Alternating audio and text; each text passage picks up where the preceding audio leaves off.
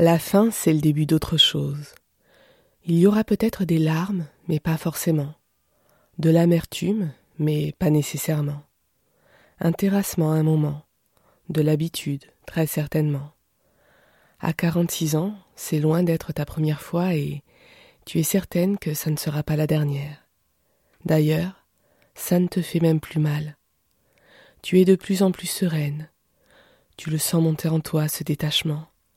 Tu es tellement rodée que tu arrives même à gérer la chute en douceur, parce que la perte et le fracas, très peu pour toi. Avec le temps et l'expérience, les questions ont trouvé leurs réponses. Ton corps reste ton fidèle messager. La suite, tu la connais. Mais cette fois, c'est une première. Tu as envie d'autre chose. Une pause peut-être, juste pour voir l'effet que ça fait.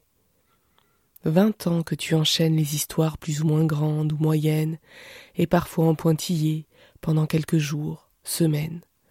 Rarement plus de trois mois, avant de t'engouffrer avec boulimie dans l'histoire suivante. Tu es addict à l'inédit, au renouveau. Tu aimes les territoires vierges qui, avouons-le, avec le temps le sont de moins en moins, tout comme toi. Mais l'espoir fait vivre plus que tout. La solitude, très peu pour toi. Tu as besoin de consommer, de te consumer, d'être désiré, de nouveauté. C'est comme un appel d'air. Mais pour une fois, l'envie de prendre un calendrier et de cocher telle une pénitente les jours passés avec toi t'attire. Une expérience inédite où tu verras les croix s'aligner et ton envie se dissiper. Le destin suivra son cours sans provocation de ta part. Le sevrage terminé, tu pourras enfin rencontrer l'autre de manière inopinée. La page tu auras définitivement tournée.